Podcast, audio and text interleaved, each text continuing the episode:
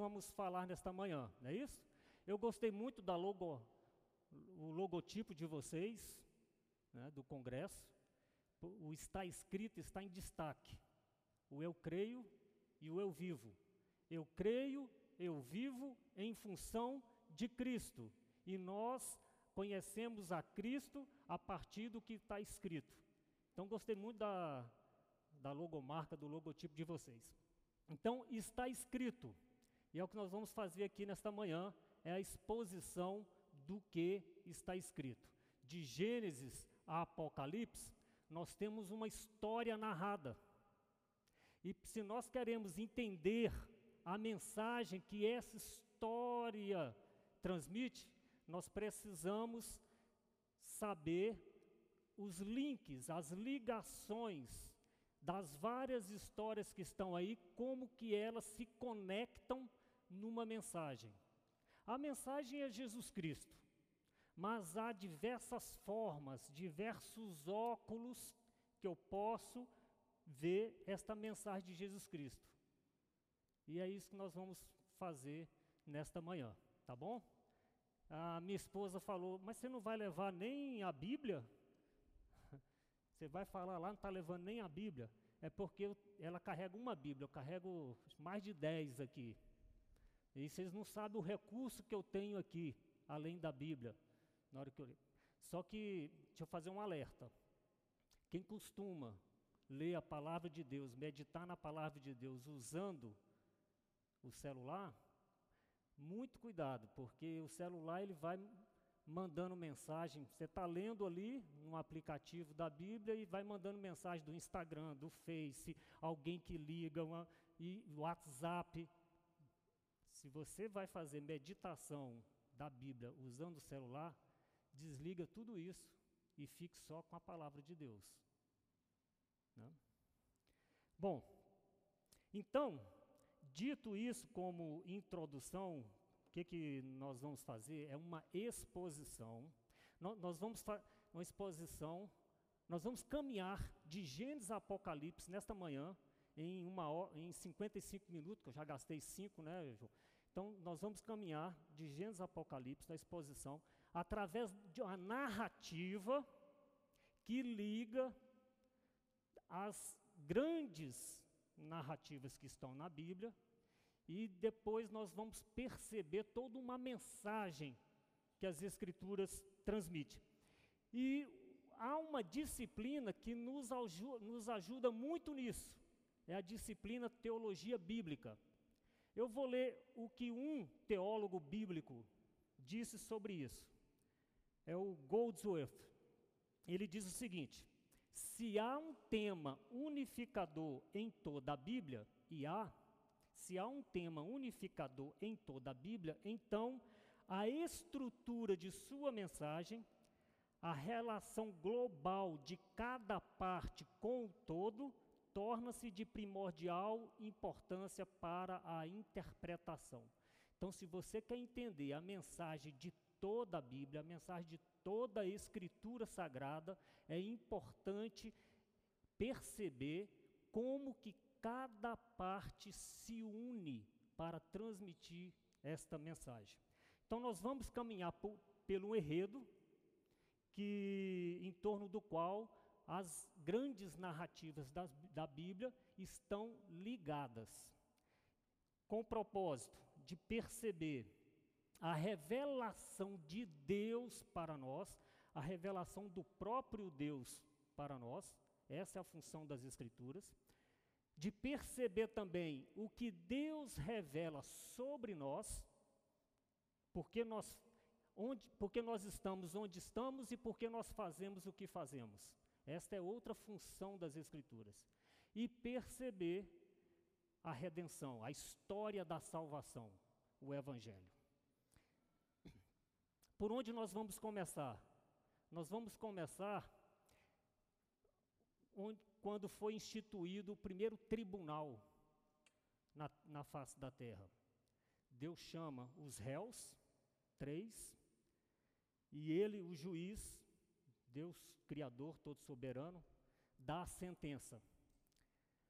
Em Gênesis 3, A sentença é a experiência da morte.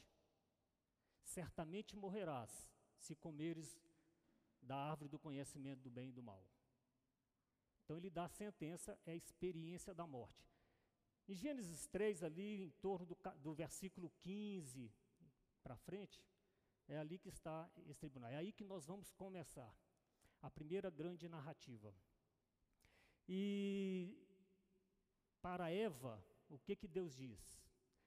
Eu, eu vou expor, gente não, eu não vou ler, vocês é que vão ler. Você já pode deixar a Bíblia aberta em Gênesis 3, depois nós vamos para 4. Então ali, Deus dá para Eva a seguinte informação: Você terá sempre dores ao dar luz a um filho. O que, que Deus está dizendo com isso? Que a humanidade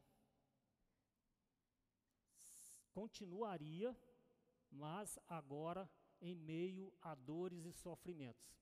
Seria uma realidade da humanidade: dores e sofrimento, a experiência da morte. Mas disse para Eva também outra coisa: ela teria dificuldade no relacionamento com o esposo. O que, que Deus está dizendo aí? Que nós teríamos problemas de relacionamento. O relacionamento não seria mais o mesmo como era no jardim do Éden. E para Adão, para Adão ele disse que seria com muita dificuldade, demandaria muito esforço ele conseguir o seu sustento. Porque antes ele apenas escolheria o que ele queria comer, ele escolhia o que ele queria comer, pegava e se alimentava. Agora não. O esforço ia ser tamanho, grande. O que, que Deus estava dizendo? Que a humanidade teria dificuldade para o seu sustento. Experiência da morte. E por que nós perdemos? Porque nós entramos para a experiência da morte, para a dimensão da morte. Porque nós perdemos a dimensão da vida. E porque nós perdemos os dois principais elementos que faz a vida acontecer como ela de fato é, como ela de fato deve ser. Aquela vida, sabe aquela vida que Deus formou, nos formou do, dos elementos da própria terra, barro, e soprou vida em nós? Essa vida, ela só funciona com dois com os dois elementos. Quais são? A presença natural de Deus e a sua vontade naturalmente sendo feita, sendo realizada. Esses dois elementos estavam presentes no jardim do Éden, o ambiente em que especial que Deus criou para colocar-nos nele. Esse ambiente que nós vivíamos anteriormente era um ambiente onde se experimentava esses dois elementos essenciais a essa vida que Deus nos deu. A presença de Deus, natural, Deus caminhava pelo jardim. Adão não precisava ir a um templo, não precisava se ajoelhar, pedir a presença de Deus. Era natural se encontrar com Deus, a presença de Deus. E a vontade de Deus era realizada naturalmente.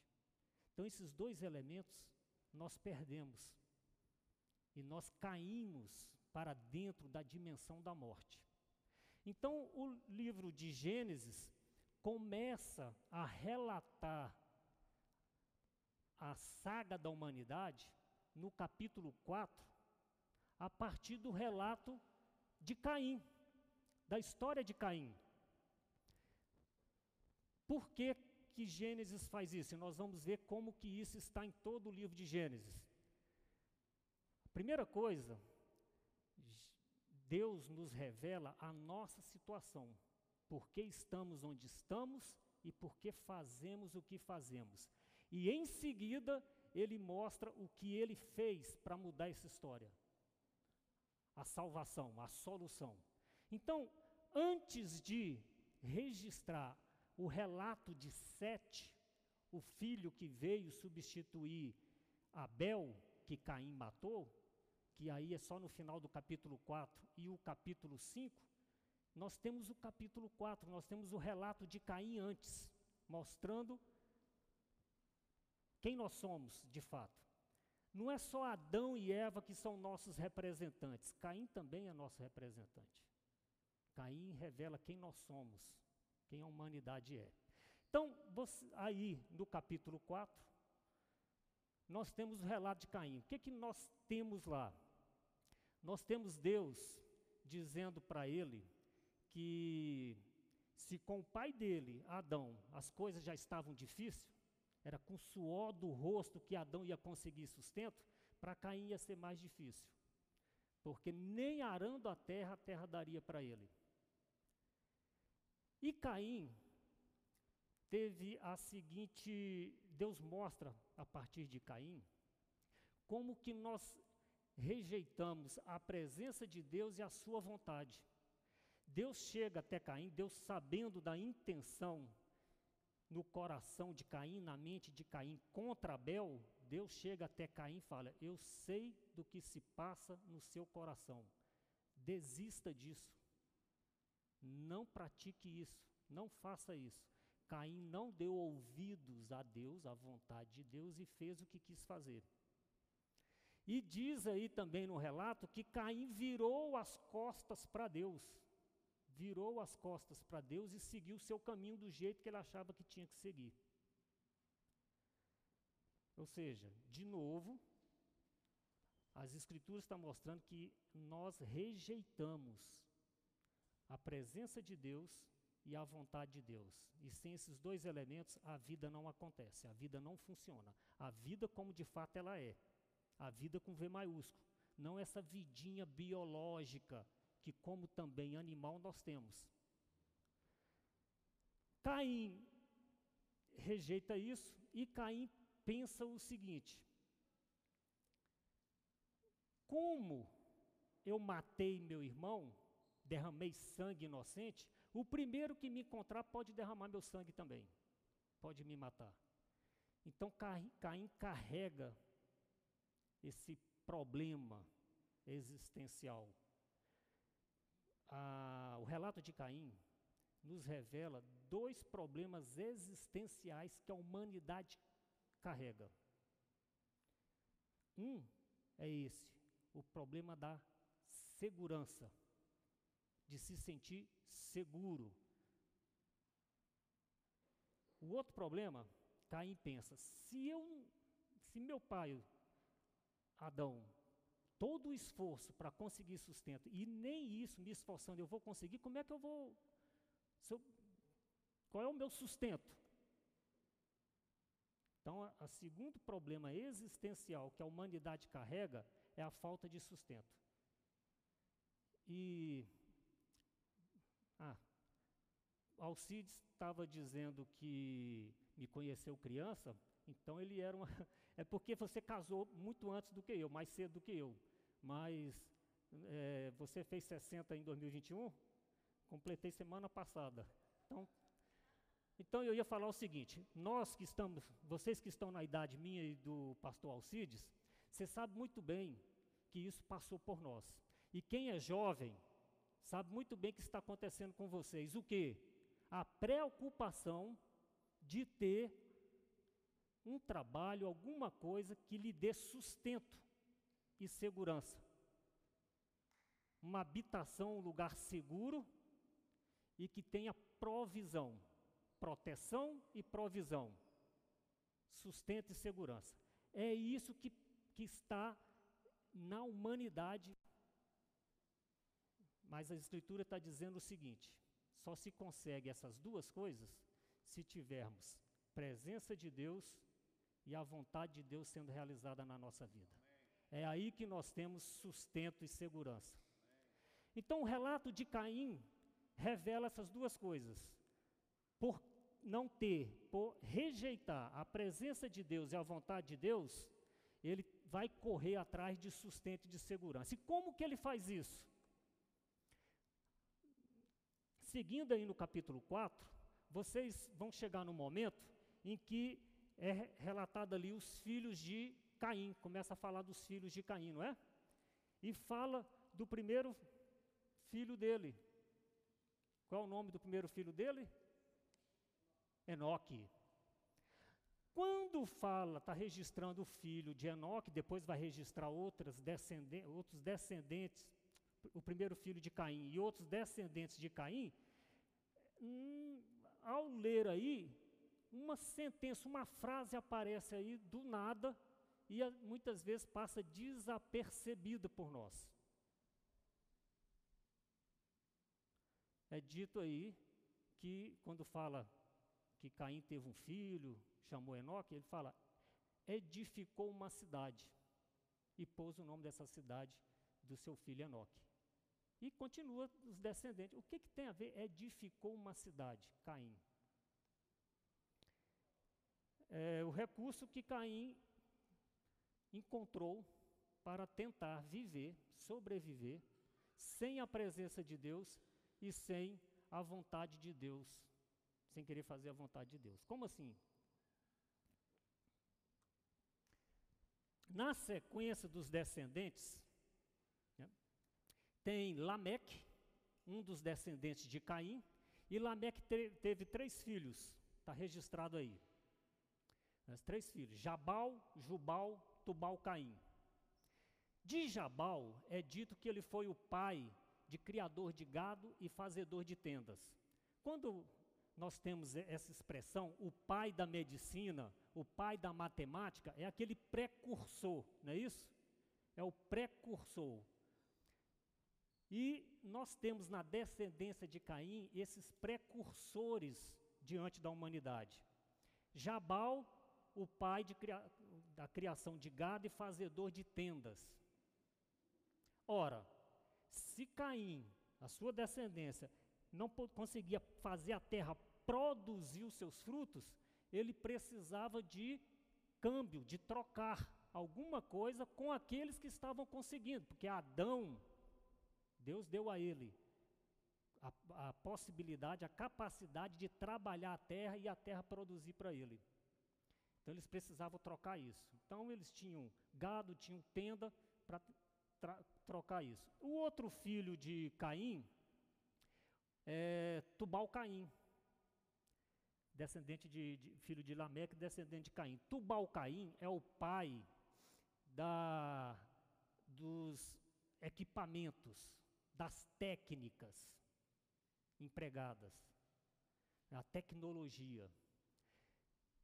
Então, assim, a cidade, né, a cidade Ain, que é o nome hebraico que está lá, que é justamente já é, um povoado com fortificação, né, é o, o início das cidades, um povoado, casas agrupadas com a fortificação, justamente pensando em segurança e em sustento, os descendentes estão progredindo nisso. Então tem os negócios, os negócios, Jabal, e a tecnologia, Tubal Caim. E tem um terceiro filho, que é Jubal. Jubal é o pai dos tocadores de instrumentos musicais. O que, que é isso? Ora, correr atrás de sustento e de segurança, todos nós sabemos que não tem fim, é uma canseira é uma canseira. E você deita a cabeça no travesseiro e você pensa, não consegui tudo ainda, amanhã tem que correr atrás de novo. Então, o que, que, é que, que a humanidade precisa? O que, que uma cidade disponibiliza? Divertimento, entretenimento. Entretenimento. Se não tiver balada. Se não tiver, como é que eu suporto chegar na segunda-feira de novo? Né? Então, está revelado aí na, no relato de Caim o que, que nós somos. Por que nós estamos onde estamos? Nós perdemos a presença natural de Deus e a vontade de Deus sendo realizada de forma natural nas nossas vidas. Nós perdemos isso. E aí agora nós convivemos com dois problemas existenciais: a falta de sustento e a falta de segurança. Então, depois de trazer o registro sobre o caminho natural da humanidade, Gênesis agora re, traz o relato de Sete, que é o caminho que Deus abriu. O caminho que Deus abriu. Deus dá Sete, e a Sete vem aquele registro, então, da sua genealogia. Genealogia na Bíblia tem um padrão. Fulano viveu tantos anos, gerou Cicrano. Depois de ter gerado Cicrano, viveu mais tanto, fulano viveu mais tantos anos e morreu. Esse é o padrão. Aí vem Cicrano. Cicrano viveu tantos anos, gerou Beltrano. Depois de ter gerado Beltrano, viveu mais tantos anos e morreu. Esse é o padrão. Mas quando você lê aí no capítulo 5 de Gênesis sobre a descendência de Sete, você vê que em dois momentos esse padrão é quebrado. Em dois momentos. O primeiro momento é quando fala de um descendente chamado Enoque. E o outro momento é quando fala de um descendente chamado Lameque. Olha só, a gente poderia pensar que coincidência, Enoque quebra em Caim e Lameque também quebra o padrão em desculpa, Enoque quebra o padrão em Sete e Lameque também. E, e esses dois nomes, e os únicos nomes que estão na descendência de Sete, que também estão lá na descendência de Caim. Caim também tem dois descendentes, um chamado de Enoque e outro chamado de Lameque. Então não é coincidência. Deus está mostrando alguma coisa para nós. Ele está dizendo o seguinte: no caminho natural da humanidade, Enoque foi o nome dado à primeira cidade. É a solução do, do homem para tentar viver sem a minha presença e sem fazer a minha vontade. Qual é a solução do homem? Os seus próprios recursos. Os seus próprios recursos. O recurso que ele pode conseguir para continuar sobrevivendo nessa dimensão da morte. São os recursos. Enoque representa isso, de Caim. E o Enoque de Sete, o caminho que Deus abriu. O Enoque de Sete. Enoque andava com Deus. Essa é a quebra no padrão. Enoque andava com Deus. E eu vi uma exposição uma vez que é, Enoque andava tanto com Deus que Deus disse para ele: olha, Você está muito mais perto já da minha casa do que da sua, vem logo para cá. Então ele não passou pela experiência da morte. O outro registro que quebra na descendência de Sete é Lameque. O que, que é dito de Lameque de Sete? É que. Não, deixa, vamos usar o, o padrão de Gênesis. Primeiro, o caminho natural da humanidade. O Lameque de Caim. O que, é dito do Lameque de Caim? Que ele teve três filhos, esses que eu a gente citou aqui, Jabal, Jubal e Tubal Caim, e eles foram desenvolvedores dos recursos humanos para continuar sobrevivendo sem os dois elementos essenciais da vida. E o Lameque diz sete, o que é dito dele? Ele também fala sobre o seu filho. Só que ele diz o seguinte: O meu filho abençoará a terra, será uma bênção. De quem, quem é o filho de Lameque de Sete? Noé. Noé. Então aqui já cabe logo uma aplicação. Pais. Pais. Ou avós que estão tendo um certo tipo de interferência nos filhos na criação dos seus netos. Pais. Vocês só têm duas opções. Ou você educa os seus filhos de acordo com o caminho natural da humanidade, que é fazer todo o esforço para dar para os seus filhos todos os recursos que a cidade pode oferecer, que a, a sociedade pode oferecer, para ele conseguir sustento e segurança, e aí você vai gastar enormidades financeiras e de tempo para que ele esteja na melhor escola e progrida e tenha um melhor curso e consiga correr atrás disso para que ele consiga sustento e segurança, ou você está no caminho que Deus abriu e como descendência de Sete, e como Lameque, dizendo: O meu filho vai ser educado para ser uma bênção na face da terra. O caminho que Deus, esses dois caminhos, Deus já disse na sentença que ele pronunciou para a serpente. Voltando a Gênesis 3, no versículo 15, Deus diz: Eu colocarei inimizade entre a mulher e entre ti, entre a tua descendência e entre o meu descendente, o descendente da mulher. Quando Deus fala isso, ele já diz: ó, a humanidade terá dois caminhos. Um é o caminho da descendência da serpente, que é o caminho natural da humanidade, e a história de Caim revela, revela isso. O outro é o caminho que Deus abriu, o caminho do descendente da mulher. E nós sabemos que esse descendente da mulher é Cristo, é Jesus Cristo. Esse é o caminho que Deus abriu. Só tem esses dois caminhos, não tem uma terceira via. Nós queremos uma terceira via, está buscando a terceira via na política aqui. Mas só tem duas vias. Não tem uma terceira via. Então, vem a história de Sete, depois da história de Sete, o que, que Deus traz? A história de Noé. Mas, seguindo o padrão de Gênesis, antes de relatar a história de Noé, nós temos no capítulo 6 de Gênesis, no início do capítulo 6, Deus mostrando a situação da humanidade de mal a pior, de mal a pior. No início do capítulo 6 é isso que vocês veem aí. Vocês que estão com a Bíblia aqui ou com a Bíblia aberta, vocês estão sabendo o que estou falando. Aí depois é que vem a história de Noé, que é o caminho que Deus abriu. Deus tira pessoas do caminho natural da humanidade e coloca nesse caminho. Noé e sua família. Então, a partir daí começa né, a, a revelação de Deus cada vez mais firme, cada vez mais progressiva né, no caminho de Cristo. É salva a família de Noé, mas quando chega no capítulo 10, quando eles saem da arca e vão de novo povoar a terra, quando eles vão fazer isso, há o registro lá então dos três filhos de Noé: Sem, Cão e Jafé. Não é isso? O padrão das escrituras é sempre primeiro se referir ao primogênito. É sempre a genealogia do primogênito, a história do primogênito.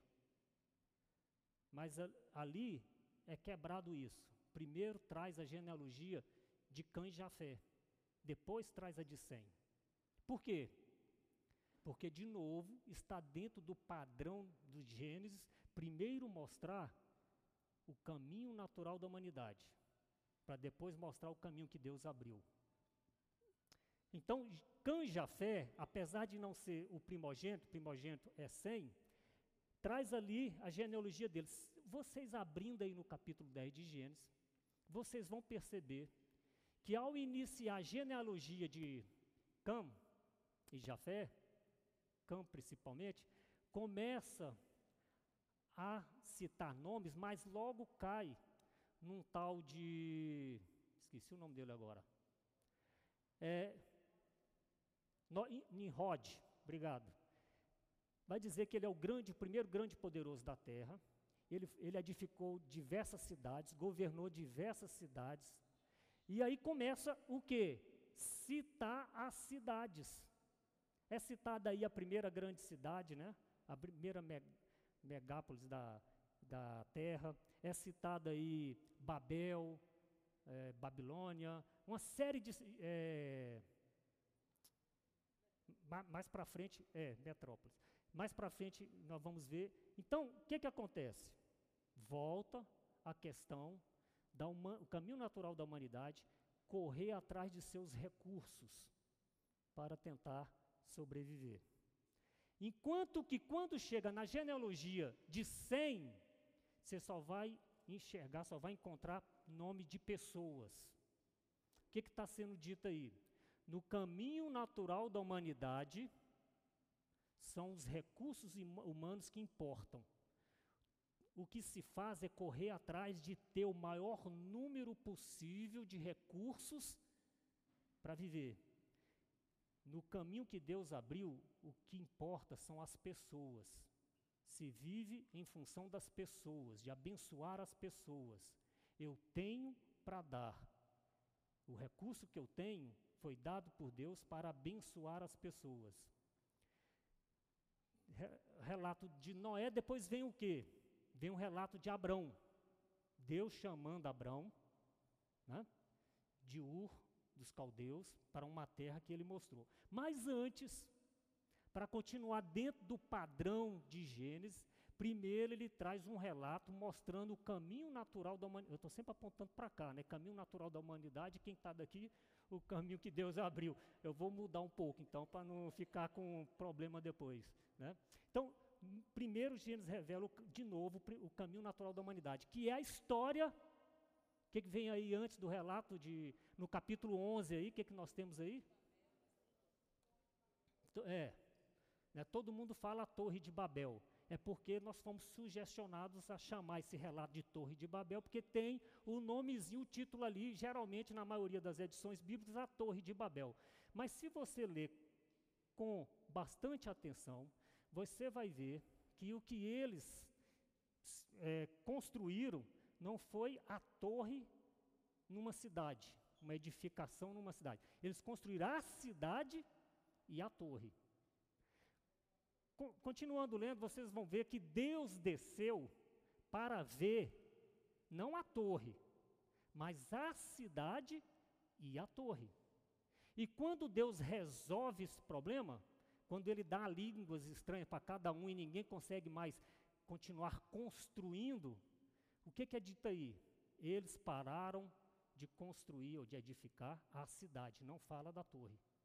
Então, o problema principal não era a torre, era a cidade, de estarem todos juntos com a mesma, para evoluir a mesma tecnologia, avançar na tecnologia, avançar nos recursos e a gente ser poderoso aqui na terra e trazer uma vida que realmente nos dê segurança e sustento.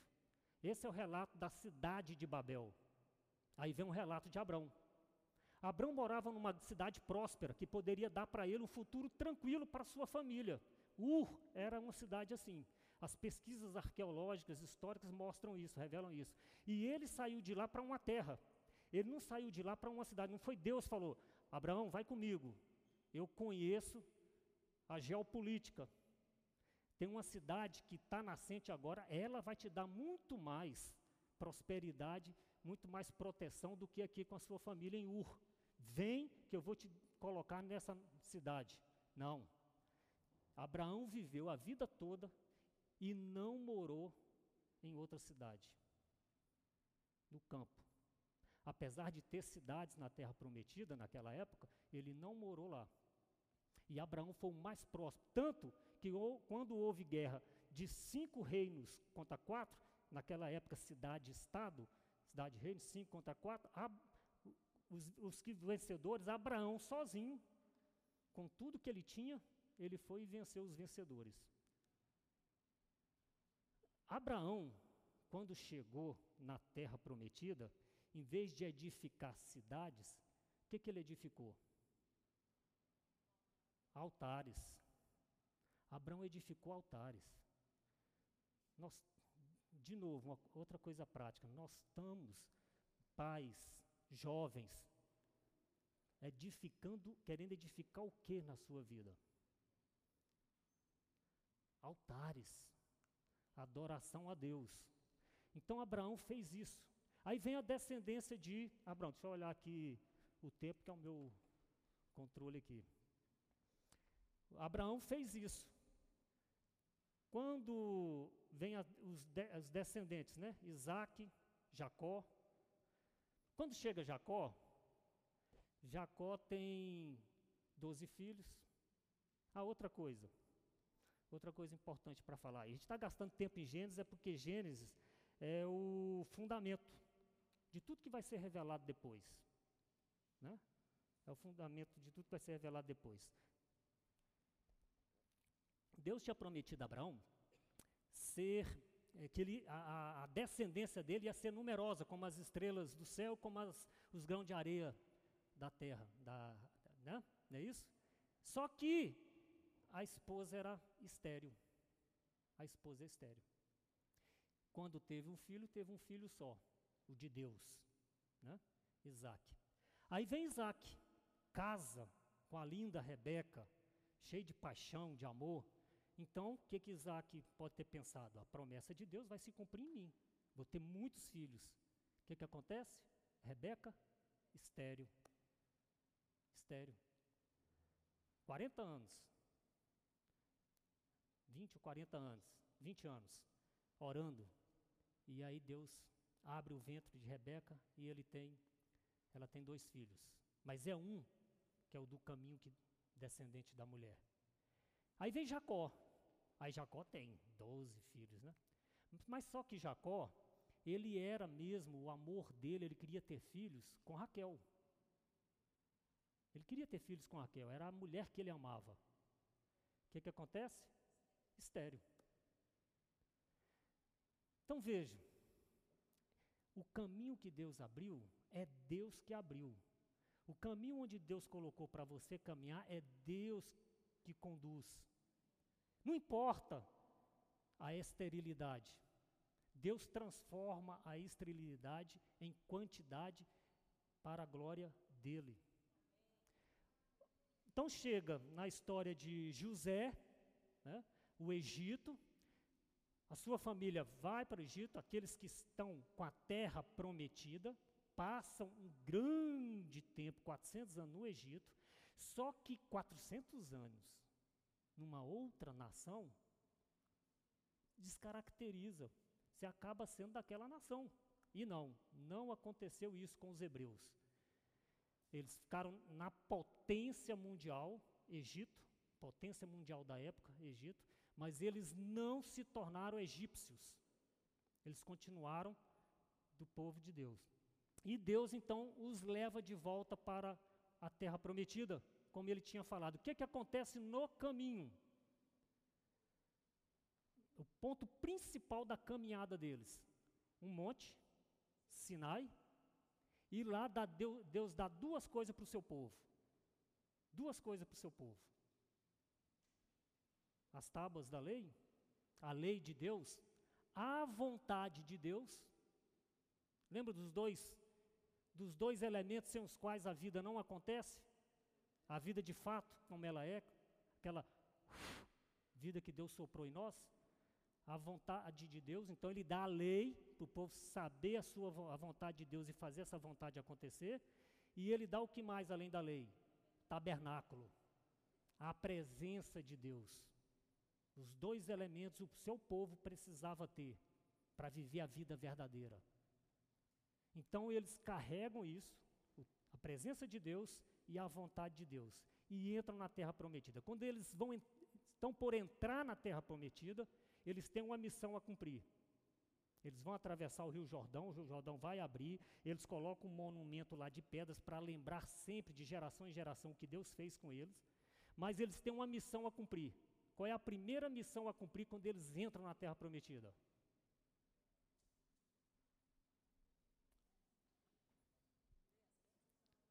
Hã? Tá aí, eu, só estou fazendo vocês lembrarem. Eu sei que está aí. Eles têm que destruir a cidade de Jericó. É a primeira missão deles. Cidade de Jericó era uma cidade-estado a mais poderosa da região e era famosa pelo seu muro de, pro, de proteção, dizendo que ninguém, nenhum exército conseguiria destruir aquele muro. Era famosa, e a primeira coisa que eles tinham que fazer era destruir o muro. Deus mostrando que proteção e provisão depende exclusivamente da presença dele e da vontade dele e de nenhum recurso humano. Então Deus, na história de Jericó, o que que acontece? Deus mostra, quem trabalha na área de tecnologia sabe muito bem, né, que por mais que se faça sistemas de segurança, o grande problema é o fator humano que vai estragar isso.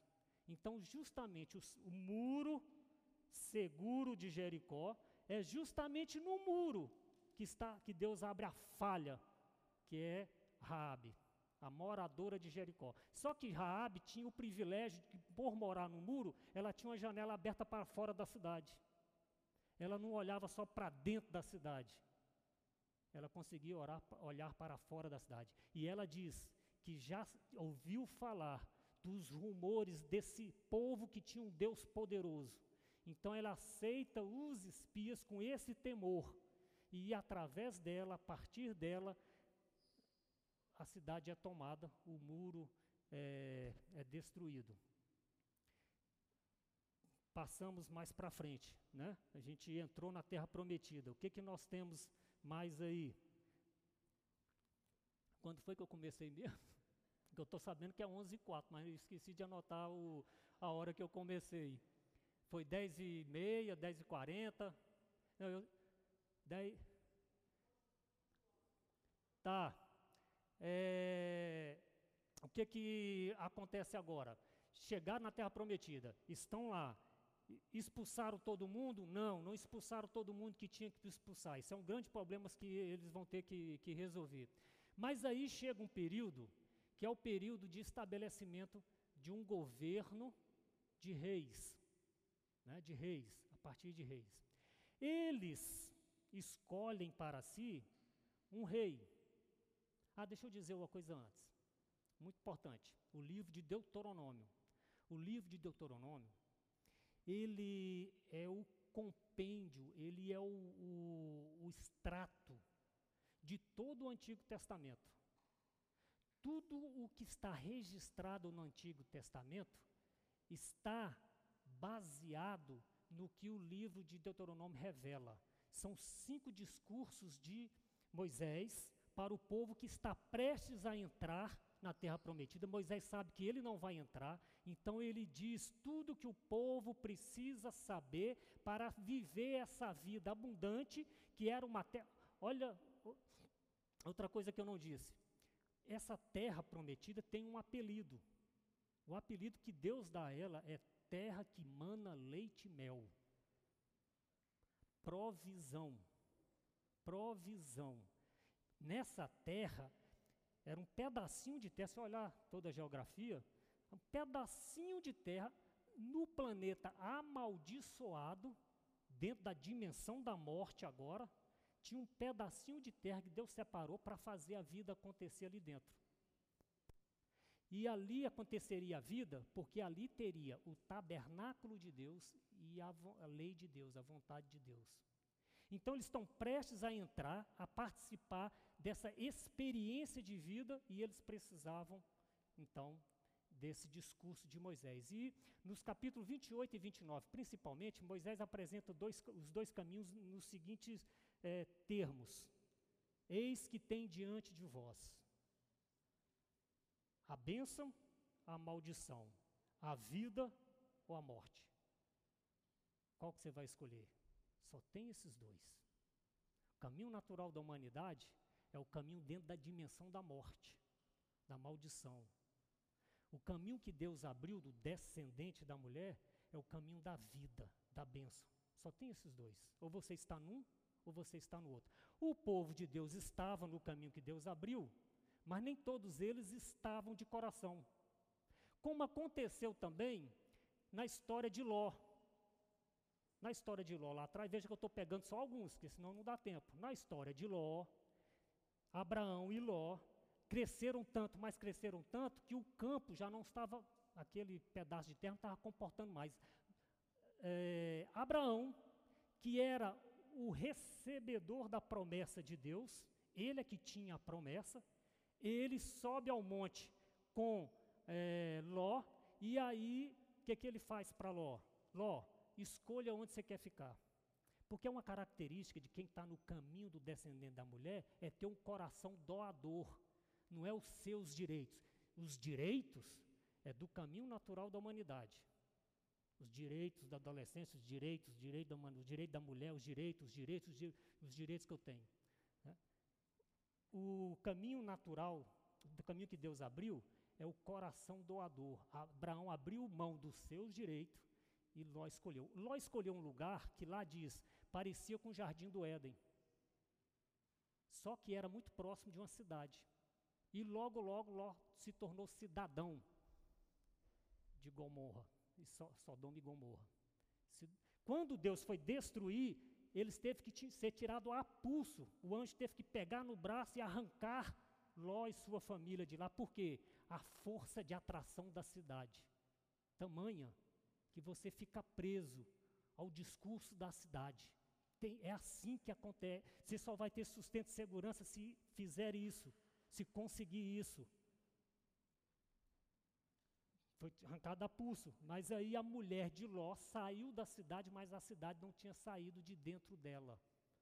Ela olhou para trás e ficou. Então, foi isso que aconteceu com o povo quando ele olhou para os reinos e pediu um rei. Aí Deus deu um rei para eles, do jeito que eles queriam, mas não funcionou.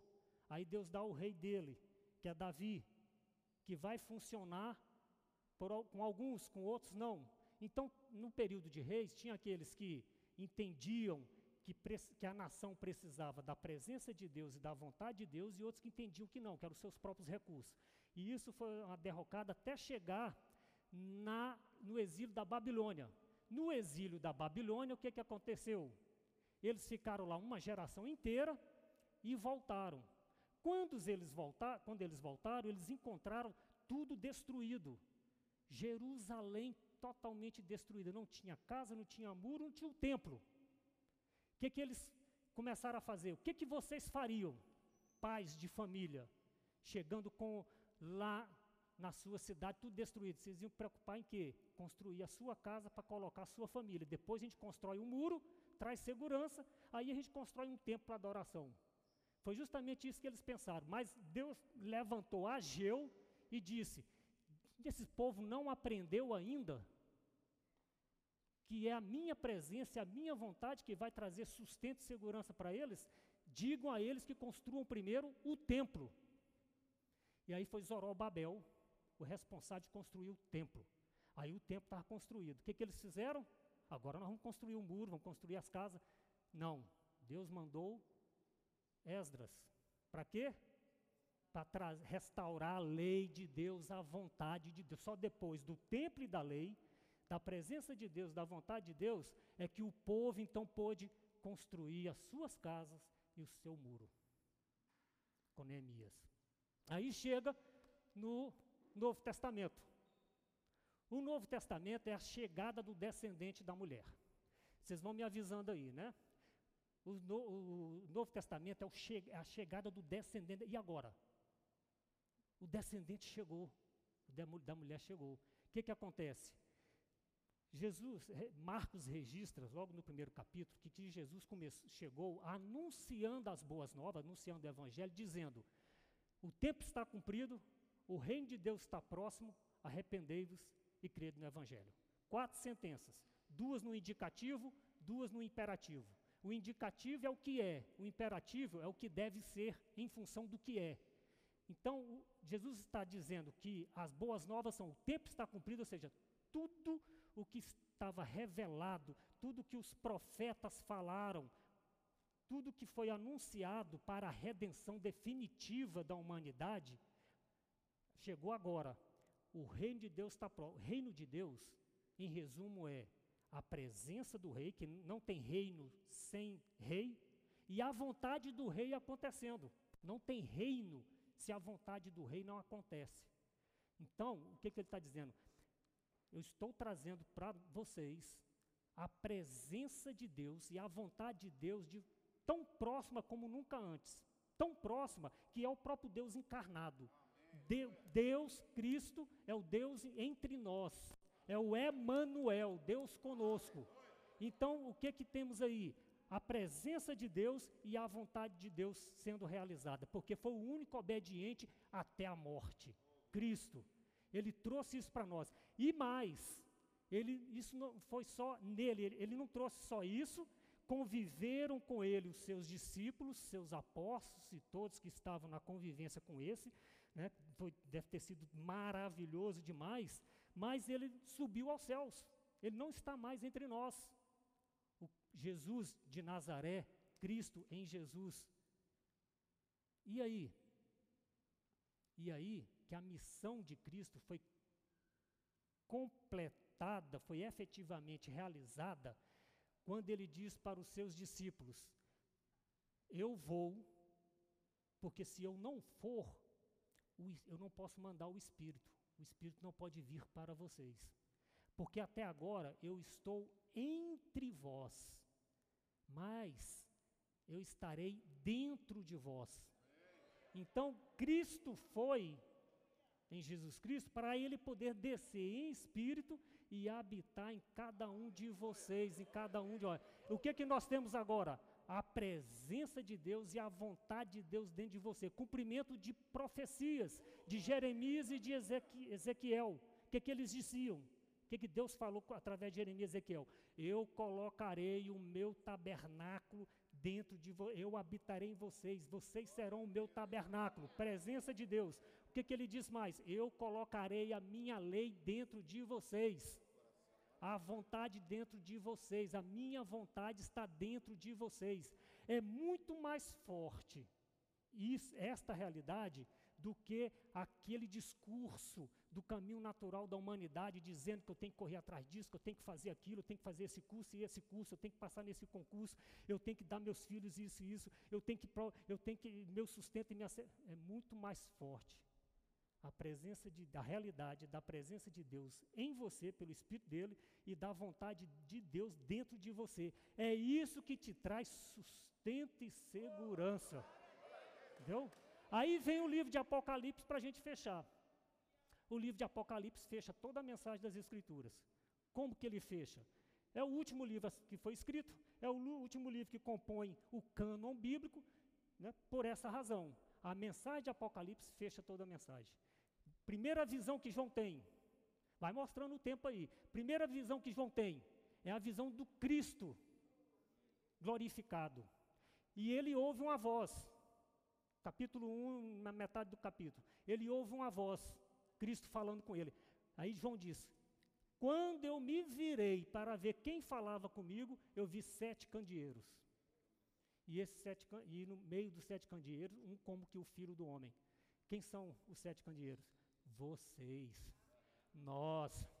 Então, para ver Cristo, hoje, que a humanidade tanto carece de ver Cristo, é vocês que vão mostrar Cristo. Ele virou para ver Cristo, ele viu primeiro a igreja, e no meio da igreja Cristo. Aí vem as outras visões, o 4 e 5 é o trono, é o centro de, de toda a realidade, o único ponto fixo do universo, o único ponto fixo do universo é o trono, onde está sentado o soberano, Criador, Deus. O resto tudo se move em função desse ponto fixo tudo está se movendo em função desse ponto fixo. Você não é ponto fixo de nada. Você não é o ponto fixo da sua realidade. Tudo está se movendo em torno desse ponto fixo. Tem um livro fechado na mão dele. Ele abre, Cristo é o único que pode abrir esse livro, e aí começa a revelar a nossa realidade. As primeiras coisas que são reveladas estão capítulo 6, 7, 8, 9, 10 e 11. São algumas visões. E o que está revelado ali é a reação da igreja em função dessa realidade de que Deus é o soberano e que a presença dele e a vontade dele é que nos dá sustento e segurança. Qual é a realidade que tem ali? Louvor, reação da igreja, louvor, adoração, oração, a palavra de Deus, capítulo 10, nós vamos ver, é, eu acho que na segunda, e o testemunho, a reação da igreja. Depois vem a meta-história, contada de uma forma diferente, a história por trás da história, capítulos 12, 13 e 14. Daí para frente, capítulo 15, o que, que é que está revelado lá, fechando? Fechando a mensagem das Escrituras, o livro de Apocalipse e a minha palavra aqui nesta manhã. O que está fechando ali? A destruição da cidade. A grande Babilônia, a grande prostituta, fechando essa, a destruição dessa, dos recursos humanos, que correu, os humanos que correram atrás de seus próprios recursos para não ter a vontade de Deus e a sua, e, e a sua presença. É, vai ser destruído. O que, que acontece? A destruição de Satanás, o aprisionamento de Satanás, a não mais ação de Satanás. E aí vem, por fim, a gloriosa visão final que João teve, que é a cidade de Deus descendo, e que não é uma cidade em si mesmo, porque João é, o anjo, para ter essa visão, João, já terminou o tempo, eu estou fechando. João chama, João, o anjo chama João para, venha e eu te mostrarei a noiva de Cristo, a igreja. Então João é levado para esse lugar onde ele vai ver a noiva, a igreja. O que, que ele vê? A cidade de Deus. Então é diferente a cidade dos homens e a cidade de Deus. A cidade de Deus somos nós. Os recursos somos nós de Deus. E não haverá necessidade de templo, e tudo estará dado e resolvido. Para a honra e glória do Senhor. Amém? Louvado.